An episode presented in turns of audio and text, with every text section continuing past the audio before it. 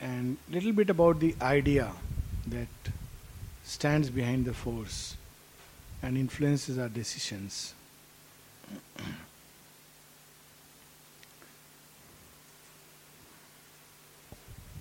So, um, just as we can refine the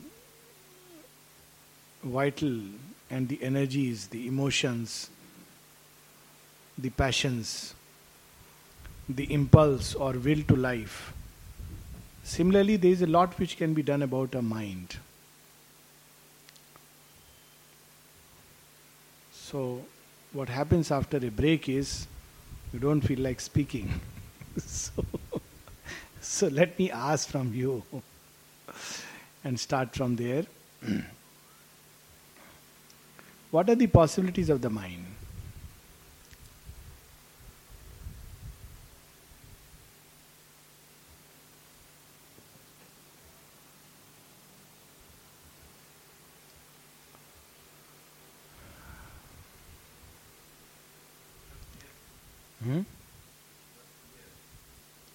Mind, what all the mind can do. Yeah. Plan, yes. And very often its plans don't work out in the long run, but it must plan. Huh? Direct us, it can concentrate and direct us in a certain way, yes? Think, we can think as that famous character in Siddhartha, Hermann Hesse Siddhartha, when he asks what you can do, he says, I can fast, I can think, I can meditate. So I can think, right? What else? Control what? Emotions. Yes, mind can control our emotions and create a difficult situation for the poor emotional being. But yes, it can control, it can definitely um, clip the wings of emotion. It can also see that where it is totally taking a wayward turn. Yes, it can do that. What else? Hmm? Cre- creation, creativity.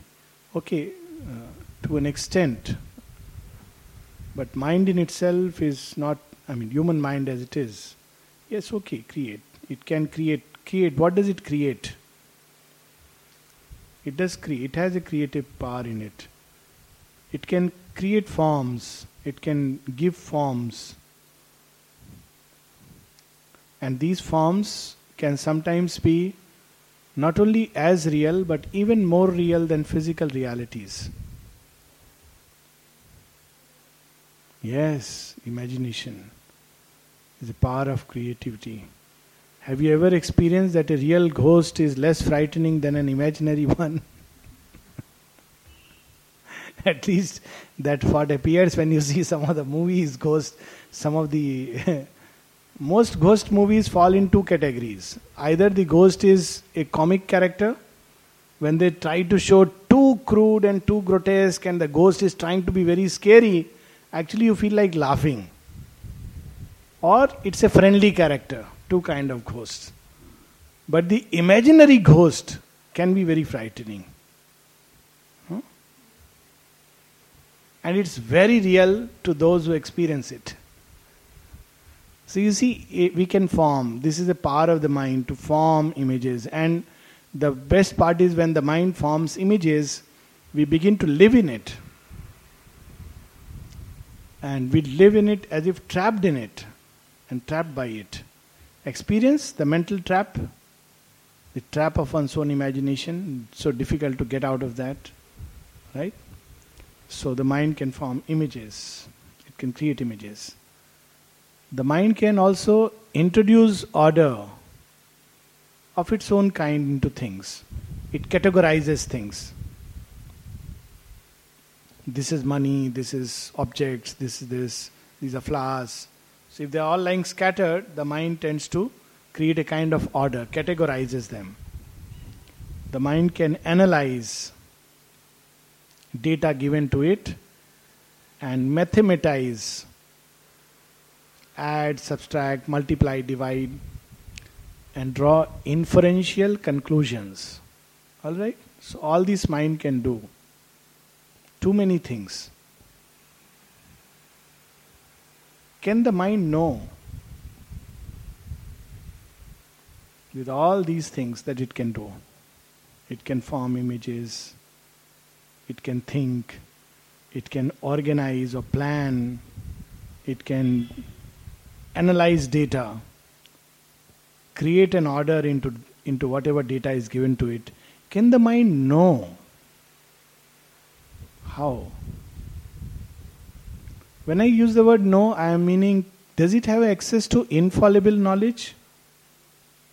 Or is its knowledge always shadowed by a doubt or error?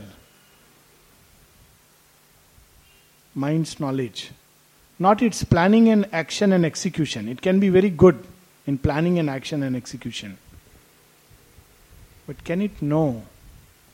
Tell me one thing that the mind can know.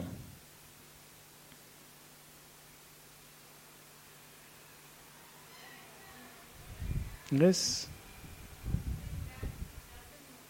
It doesn't know. Essentially, all mind's knowledge is a very indirect, inferential kind of knowledge. It's a very imperfect form of knowledge, very temporary, and it actually doesn't know that's true. Because a lot of so called knowledge that the mind arrives at is from the data received from the senses. Hmm? Data input, all means of, we spoke about decision making and how data goes in, and then based on that we decide. And we trust that this data is right.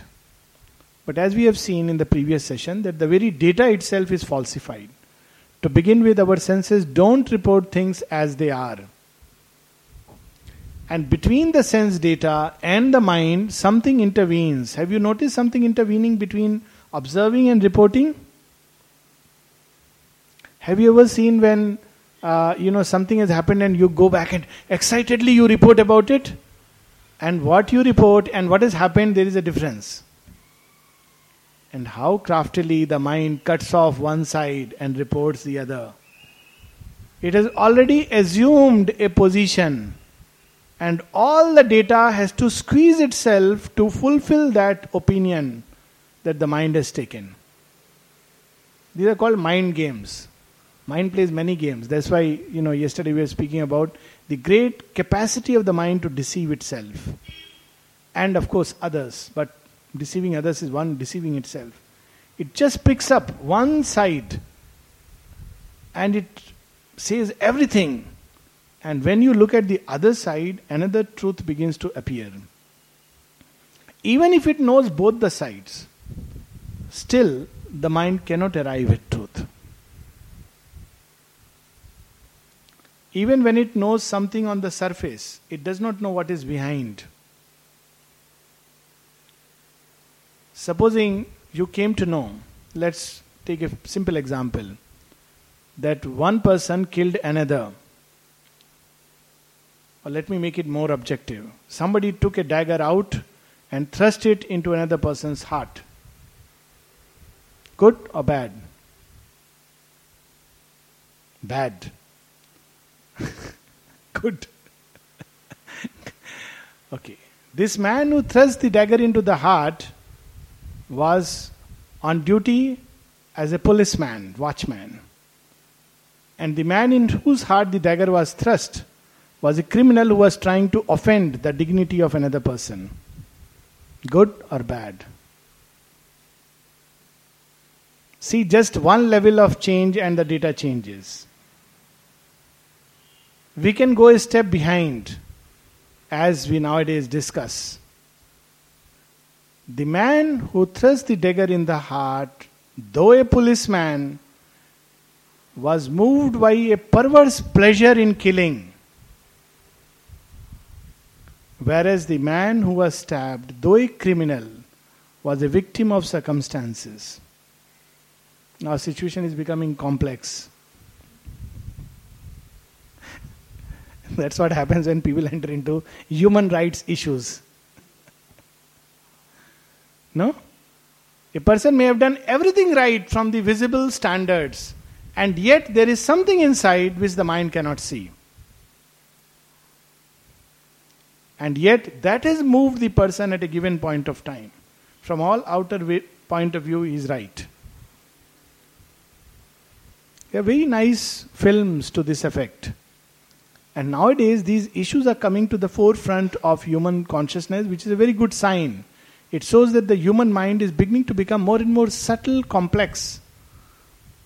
Now, you have these complex things. The mind usually likes to, the, the simpler mind tries to deal with very few data, very few things. The moment you enter into these complexities, say, oh God, it's becoming too much. No, no, don't, don't, uh, don't talk about these things. We don't know all that.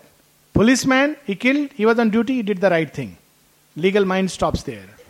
But not the aesthetic mind, not the seeking mind. It wants to go deeper. It can go still deeper. And says, what are the forces that move men to perversity? Let me give, tell you a story. It's the story of a sage called Mandavya. Now, as it happens that in a king's palace there is a stealth, and the robbers are running, chased by the king's watchmen. And they are running behind the robbers, and the robbers know now we cannot really outdo them. And they are passing by a sage's hermitage, and they see the sage sitting. Always, I don't know why they show sages with closed eyes. There can be sages with open eyes. But nevertheless, this is a sage with closed eyes, and they must have a beard, you know, otherwise, he's not sagely, and must also wear something, mm, you know, khaki or gerua or whatever. So there, you know, he sees a sage. That's the picture of a sage. So they drop the jewels there and run away. So meanwhile, the robbers come there, see the jewel lying there. They infer this sage has stolen, and now he is this this man has stolen, and now he's behaving like a sage. So they pick him up, beat him black and blue, and drag him to the king's court. The king is busy with his own, you know, he has no time to look into all these petty matters of theft and all. So the main person goes and says, the head uh, of the king's retinue of, uh, you know, police, he goes and says that, sir, we have caught the robber who stole the jewelry from your court. Oh, you have caught him? Okay, fine, punish him. The standard punishment was that throw him on a bed of nails for the whole night. So he is also thrown on the bed of nails. So when you are on the bed of nails, you are expected to die by next day. So next day morning, they come to open and they see the sage sitting on the bed of nails and meditating. The sage's name is Mandavya. So they are horrified. This man has survived, this cannot be an ordinary thief. So they go and tell the king, This seems to be some mistake. This thief has some extraordinary powers. So now the king comes, and when he sees, he recognizes the sage. So he falls at his feet and says, Sir, I am very sorry. So the sage says, What? Sorry for what? He says, Whole night, because of me, you had to go through this punishment. Oh, you are so important. I didn't know. You have the power to punish me. No, no, forget about it. So he thinks the sage has taken real offense and now the curse is going to come, you know. Sages are shown to curse at the drop of their hat. So he says, Sir, please, I beg of you, pardon me. So the sage says, Don't waste my time. I have something very urgent and important to solve. He says, What is it that can be more urgent? He says, I want to find out who is the person because of whom, why I had to suffer this, this night of sleeping on the bed of nails, this night of suffering. So the king says, I am the one, I am telling you, I am right in front of you. He says, Look here, don't be a fool of your own ego. I am going to meet the God of death. He is the one who ordains fate for human beings. I want to ask him, why did he allow such a thing to happen by a strange twist of circumstances? Who are you? You are a mere instrument. Get lost. Get out of my way. So he goes, and as the story goes, he meets the meets death. And death says that so many births back, always, you know, there is a strange karma theory that you did some pricked some somebody and therefore you suffered. So the sage says, What? For a small act done in ignorance, such a big punishment? With all the power of my tapasya, I change the law of karma. So that's the kind of depth to which one can go. But that depth cannot come merely by mind. Mind cannot arrive at that depth. It stops in matter at the atomic void. And one wonders how forms appear out of matter. We just, you know, in the previous session we saw that. Strange paradox. The mind stops at the genetic rubble out of which a beautiful mansion called human beings are built. The mind stops at the neurons and its babbles. It cannot go further. It has an inherent limitation. To go further, the mind must get out of its imprisoned ranges and learn to become quiet and receptive to a higher truth.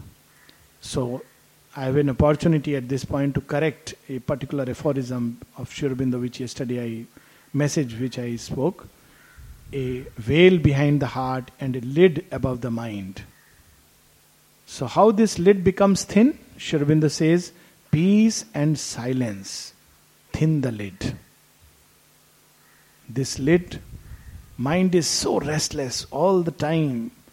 In fact, it's described as the image of a monkey standing on an unstable pole. The pole is inside a boat which is on turbulent waves. That is how the mind is described traditionally.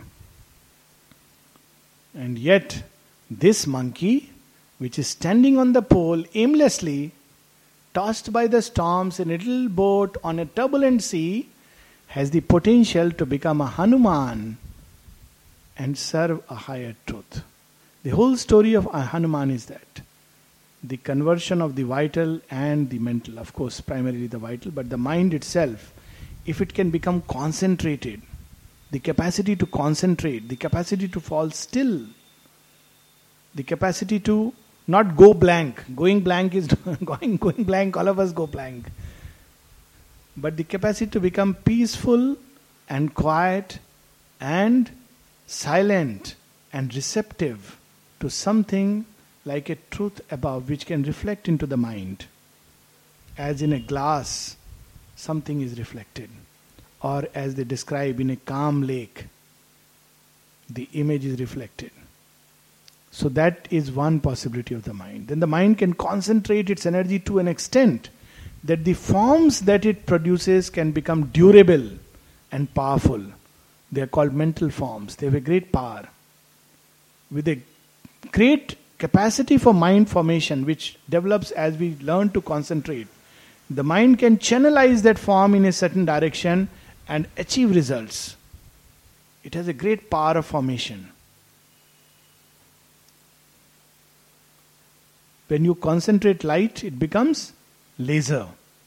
And laser can achieve what ordinary light cannot. Heard about laser surgery? It literally means light can pierce through and cut things. Ordinary light cannot. Laser can do that. Similarly, the mind in its ordinary state is fritting here and there. You see, if a discussion starts, right now we are all focused because you know it's a classroom. Just let the class go away and let us all sit and chit chat.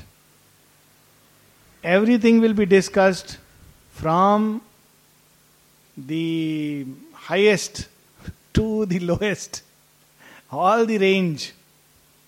The discussion will start with Sachin Tendulkar, go on to Shah Rukh Khan, and you know, come back to economics and the stock market, and in between something on meditation also. The mind runs like that. It does not have a capacity to concentrate. By learning to focus on one single idea, one single thought, one single image, the mind can develop tremendously its power of concentration. Elite to concentration is something which seems like it's opposite but is complementary, is the mind's ability to become wide. It can become so wide that it can accommodate different standpoints in a synthesis. Not there are two kinds of wideness. One is the wideness of the waste paper basket. You know, you read a nice poetry, its job is over, you tear it and throw it. You read a cheap novel, you tear it and throw it. You read the newspaper, you tear it and throw it. So, waste paper basket is very wide. Everything is pell mell there. That's not what is wideness. Because nothing is organized well. The most contradictory things are just held together. But true wideness is the wideness of the sky, which holds all things but in the right place, or the wideness of the earth. So, that is the wideness which the mind can develop where everything is kept in its right and proper and just place and interlinked with each other in a beautiful harmonious synthesis. So mind can become wide. Then mind can become supple. What is the difference between a rigid mind and a supple mind? There is somebody who has given a def, um, definition of youth and old age. So, old age is one of the definitions. Old age is sometimes defined as a time when the narrow waist and the broad mind change places. Got it? Okay. They change places. The mind become more and more narrow and rigid. Just does not let things pass. Whereas a supple mind is ever willing to soak, receive new ideas, and progress. Mind has a infinite capacity to progress. You must have met two kinds of people. One who, even in their elderly age, are ever willing to learn new things and try out new things. There are people who, in their 70s, 80s, have learned the computers and started emailing and everything. Whereas there are others who will say, Oh, हमारे ज़माने में तो ऐसा होता था they sit but they enjoy never the less all the good things of the modern जमाना but it's always, you know, in our days we had kerosene lamps. In our days we had this. In our days we have that. But when they're ill, they like to go to the modern doctor and the best one. They don't say, in our days we had pink and green mixtures. They like to go to, you know, the best surgeons and the topmost. So there are these, in mind, there is a capacity to progress. It can become wide and plastic and supple. It can receive new things and assimilate them and grow as a result of them. For instance, when you have come here, some of us may be receiving new things. You may be hearing things which are very, very new, terms which you may not be familiar at all. Now, a rigid mind, what it will do is, it will go back and say, nothing, you know, it's all useless. Let's get back to whatever it is known, with whatever it's familiar with, that narrow range of ideas, it's its limit. It cannot go beyond it. But there will be another kind of mind will say, Oh, this is interesting. I never thought of it this way. I never looked at it like that. My God, it's something fascinating. There is something wonderful to discover. And it will go deeper and deeper into what it has received. And the seed flowers and blossoms. So these are the capacities of the mind the capacity to concentrate, the capacity to organize, the capacity to give forms, more and more powerful forms, the capacity to become wide and supple and plastic, the capacity to become quiet and open to higher truths, the capacity to concentrate on a single idea, a single image, a single thought. And if we develop all these capacities, then the instrumentality of the mind becomes more and more powerful. We spoke about the skinware and the software. So, mind is the software. And this software, we upgrade our windows, no? Every couple of years because there are bugs. But for the mind, we let the worms and the viruses introduced in our childhood to remain. Whatever was taught to me by my father, and that goes for everything. We neither choose I mean, when we grow up, we should make choice of everything, including the religion we must follow, the path we should undertake, the journey of life, the aim that I should put before myself. Everything.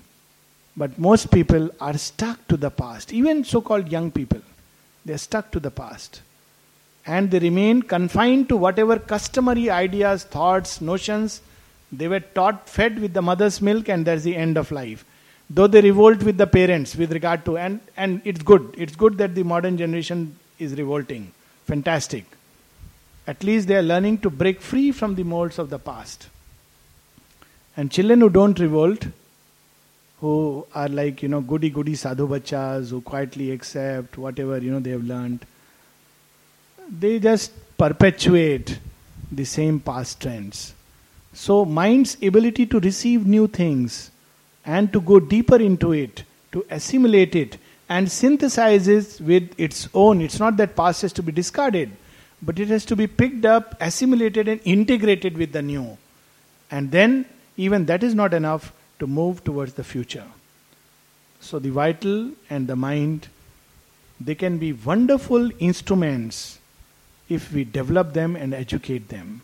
And finally, but they can be very poor masters. When one leads the life by the mercy of the vital, it's a very poor master. It's a powerful instrument. When one leads life only by the mind, it's like, you know, a little lamp, not even a proper lamp. It's all right, it lights up a little bit. But what it does not light up is often far more important. It can light up the small picture, but the mind, ordinary mind, human mind, cannot give the larger picture of life. So they are good instruments, but poor masters. So, who is the master? That's where we can end today. Who is the master? Who is our master? Who drives my mind? Who drives my vital? Who drives my emotions? Who drives my passions? Who drives my impulses? Who drives this physical body? Have you seen how the body is driven by different forces at different times? Body is just a instrument, you know, that we know. One force comes, drives it, another comes and drives it. Who drives these instruments? The ego or the soul? This is what we have to decide.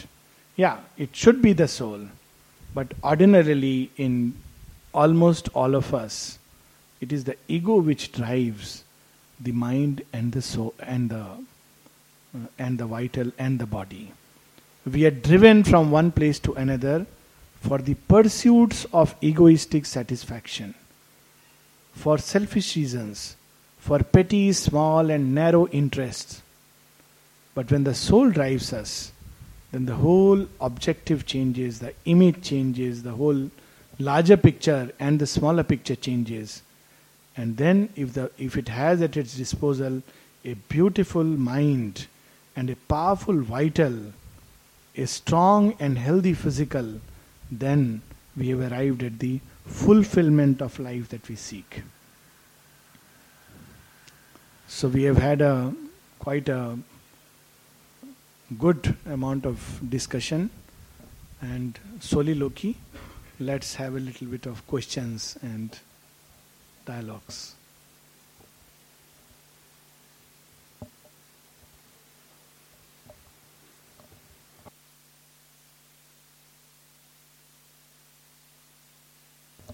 If there are no reactions, okay. I was thinking that then everybody's mind has fallen silent. or oh, yes, I'm glad.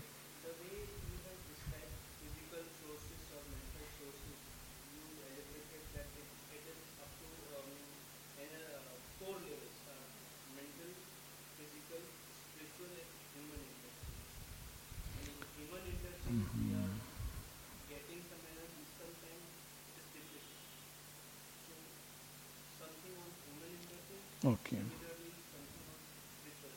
Okay. So, different sources of energy that can come to us. One is from the physical food we eat, the breath, etc. The other is from at its own level, the vital. The third is vital means emotions, passions, they give us energy and we are driven by them. The third is from the ranges above, and we had a glimpse of that in terms of inspiration. There are people who are inspired by something beyond the mind, which essentially we can use the word spiritual, but you know, spiritual is a whole range. But let us say that beyond the realm of the ordinary human mind, you know, what drives a so called genius for hours, if you see, you know, people who are deeply inspired for hours and hours. Have you seen um, a, a musical, a, a, a concert or something? I mean, there's sometimes the whole night people can be inspired and continue to be with their music, lost to everything else. And they are in a state of ananda, you know, they don't feel tired. Similarly, people who suddenly open to something much higher in terms of their writing for hours and hours, they can continue without any interruption. They don't feel hungry, they don't feel depleted. The best is when they finish, they feel energetic and rejuvenated. So there are higher sources of energy beyond the ordinary human mind, and we use the word spiritual to describe these higher ranges. Now, there actually you can use the word ranges, higher ranges of the mind. Means those ranges which are not yet accessible to us uh, in our ordinary life. So these are higher ranges of a higher consciousness. Consciousness is a more neutral word. And beyond all these higher ranges, there is the very highest we may use the word, the divine, the perfect. I'll not go into semantics of it. But there is a very highest and the purest form of consciousness, fully aware, all capable, all luminous. And if we can touch that even for a moment, we can feel rejuvenated. In sometimes we get that. Have you ever noticed that you're tired and you're sitting and kind of trying to meditate and you fall asleep. Few minutes. And when you wake up, you are very, very fresh. As if the entire thing has passed away. Even sometimes during ordinary sleep. Few minutes and you are rejuvenated. A whole day's tiredness is gone. Sometimes it happens, not always.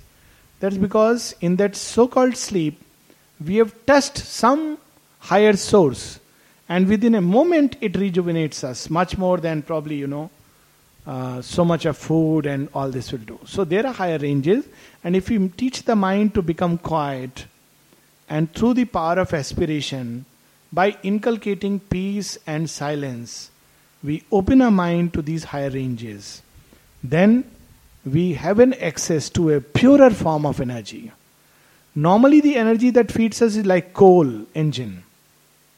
So that coal throws a lot of smoke, desire. When desire runs us, it eats the very fuel and throws a lot of smoke. So desire driven life leads to buy one happiness, get two sorrows free. That is a kind of life. You know, it throws a lot of smoke and it stifles. After a while, see what happens when you are driven by desire. Very soon the thrill begins to change, pleasure begins to change into pain, suffering, excitement, agitation, and all the rest. So, if we learn to quieten the desired self, we learn to quieten the mind, then we open to higher ranges. And with an aspiration and peace and little practice and grace, we can open to these higher ranges and begin to automatically get attuned to higher sources of energy and consciousness. When I use the word energy, please don't take it as mechanical energy because the moment we think of energy, we think of something unconscious, something which human beings can pick it up and choose and possess. It's a very, very asuric notion of understanding energy. Energy is one with consciousness. And everything where there is energy, there is consciousness. Only it may be a small consciousness, it may be a much greater consciousness than the human. So, we, we are talking of it in that sense. So, this is one way about the higher ranges. The second, you spoke about human interchange. Yes, um, we spoke about how we human interchange is a very interesting phenomena to study. How the most uh, depleted energy state we may be in, and suddenly another human being comes, we begin to chatter, and if it is parninda, then we begin to take a lot of joy in it, and slowly the whole thing gets charged and energetic. This one kind of source. It's a very unfortunate source of misery. But this human interchange can become, we have to become very conscious when we are dealing with in a human interchange because we are most unguarded. We spontaneously think one of my kind. You know, if a dog is there on the road, we want to be sure whether he is rabbit or he is normal, whether he'll bite us or he'll not bite us. Right? Or if a obviously diseased human being, then we are little careful, you know, that he will pass his influenza to us. Right? We are cautious. But we never even think for a while that just as there is something called as an outer disease, which is visible and obvious, human beings can harbor within themselves some of the vilest and the most wicked thoughts and impulses. And they are hidden to our surface eyes. If somebody has a skin condition, it is seen. But as they say, no, a fractured bone is visible, but a fractured heart is not. So when we interact with human beings, if we do it indiscriminately, then we become prone to all kinds of problems and errors simply because of this indiscriminate interchange all kinds of things get into us and all kinds of things, things go out of us. That's why there was a very beautiful word in Indian ethos which holds true for all times Sat satsang. The company of those who are living or trying to live by the truth, who are trying, making an effort to progress, to be wise as a general rule, it's always good to be friendly with those who are a little ahead of us in their wisdom. It's always good. It helps us to progress. See, children want to grow up because they're all the time in the company of the adults. So it's like that when we are in the company of those who are who don't just flatter our opinions, but normally we want people who can just flatter our opinions, who will always say, Yes, sir. And there is no better way of going down. Because if you are surrounded by yes, sirs, you never progress. That's why when God loves you a lot, He puts you sometimes with those who are just your very opposite. It sometimes helps to progress because you have to inwardly make a kind of accommodation, widening adjustment. But here we are talking of a different phenomena that we have to, in human interchange, be careful that we are not in close company of those who harbor within them wicked and vile thoughts. It just kind of pollutes our mental atmosphere, and we have to be careful of that. Second, just as we have a physical hygiene, okay, you can't avoid it, you are in a company setting, fair enough. You can't say that I am going to be choosy and touchy, and that's not what is suggested. What is suggested is to be inwardly conscious. In other words, to give a simile, there are people with whom we meet outside the door and say bye bye.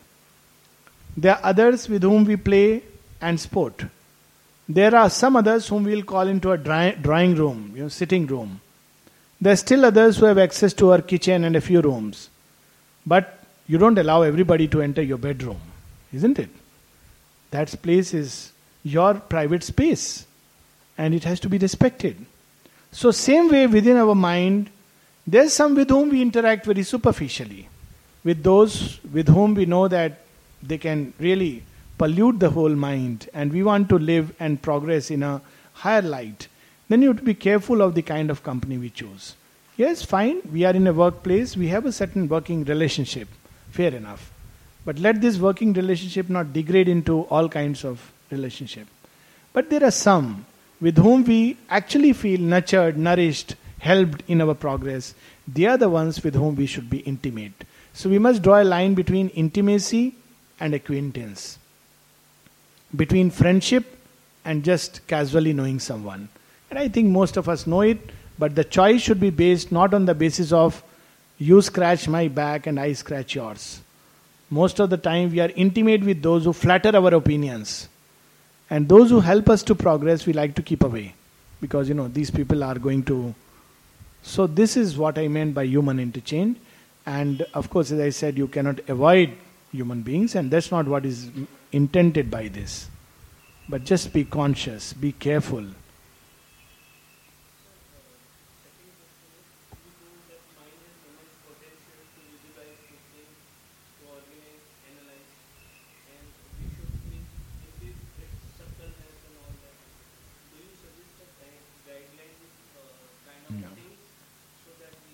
Yes, uh, that's a very good question, a practical question. How can we develop the mind?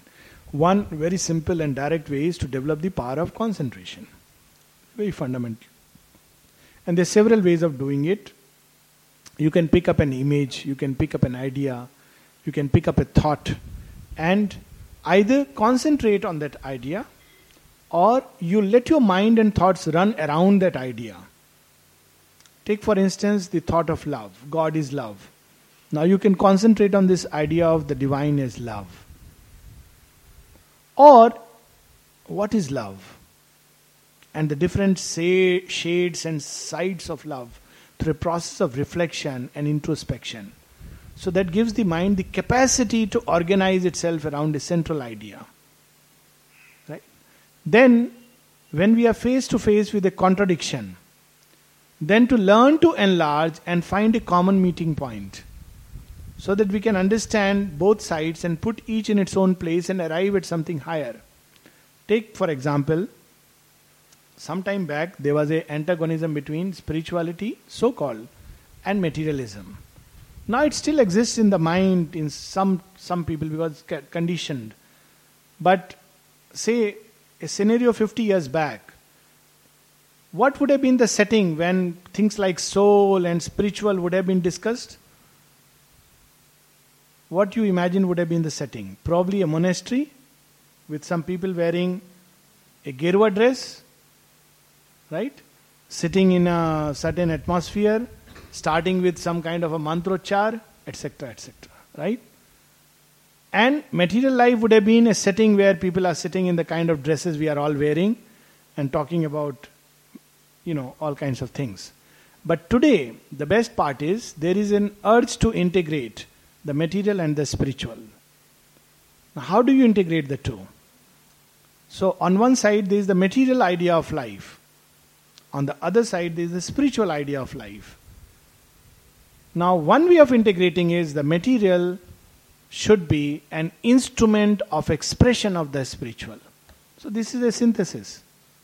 We need not discard the material, we need not run away from it or shy away from it. Let me give a small example from Indian thought. We all know about the idea of evolution as it is there in, in, uh, in taught to us from the standard textbooks of biology. Heard about evolution? We all have, you know, hear about appearance of different forms, Charles Darwin. Now, a great debate is going on in the West on whether evolution is true or creationism is true. On one side, there is evolutionary theory, on the other side, there is creationism. God created all things. How would you reconcile these two ideas? In Indian thought, it's reconciled in a very beautiful way, in the form of a small parable. Have you heard the parable of the ten incarnations of Vishnu? Nobody has heard. Someone must have heard. It's one of the parables we have received from the mother's milk. The parable of the ten incarnations, to cut this long story short, is that God comes down on earth and takes a form. The first form he takes is the form of a fish. I am cutting a long story, which is very fascinating short. The second form he takes, we'll just talk about God taking form. The story itself is very fascinating. The second he takes the form of a tortoise, the giant turtle. Then it takes the form of a boar, wild boar, varah. Then it takes the form of a half lion, half human, Narsingh. Then it takes the form of a dwarf man, Vamana. Then it takes the form of a wild man who depletes earth 21 times of an intense and unregenerate vital energy. Parshuram. And then comes the man with an ideal ethic who embodies the highest ideals the mind can conceive. And that energy of the mind which controls the vital and disciplines it, he gives it an ideal law of life, Rama. Then comes another avatar who exceeds the mind, brings a higher truth to man, and teaches him the way to act by that. And then, as the story goes, eventually, at the end of the whole cycle, the last avatar, who would bring down a kingdom of God, of light, of truth upon earth. Now, these thoughts are distorted. When I speak of kingdom of God on earth, please don't take it to the. They are there in religions, but they've been distorted to mean a particular form of religion. What it means, the kingdom of light, of heaven, in the. Yeah? Yeah, something, a higher light, a greater truth, and integrate it with this earth. You know, integrate matter and spirit. But we'll not go into that. Now, but does this parable ring a bell? Does it have any link to our story of evolution? The sequence God born as fish, God born as turtle, God born as a wild boar, God born as a lynx species, and then onwards, God born as human, but within the human, range of possibility. From the dwarf man to the man, wild man, to the man with an ideal ethic, to a man who goes beyond the mental ranges, to a man who integrates the higher spiritual and the material within him. So, here, the two seemingly opposite ideas of a material evolution and the spiritual are integrated in a beautiful way. So, the mind can develop the capacity to synthesize oppositions, and all oppositions of life are eventually meant for that. And the greatest opposition is within us the light and the shadow. So, this is the second way concentrate, then run around an idea, then run, learn to make the mind wide and supple and plastic, and synthesize diverse ideas. Open to new possibilities, and finally, to teach the mind to become quiet and silent at will. This can be done best by calling silence and peace because silence and peace exist as a self existent reality beyond the mind. But our human mind is too much of a fret and a fume and does not allow it to come. So, if we keep the mind a little more ready and we seek it, we seek silence, we seek peace with an aspiration, then slowly the mind becomes quieter and quieter and quieter. So there are so many possibilities of the mind we can develop with practice. There are many, many other things. It would need a workshop to talk about just the mind.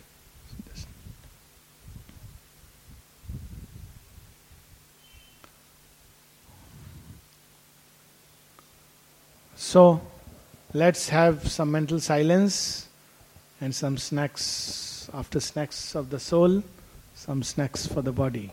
Right? Let's take a break. Thank you.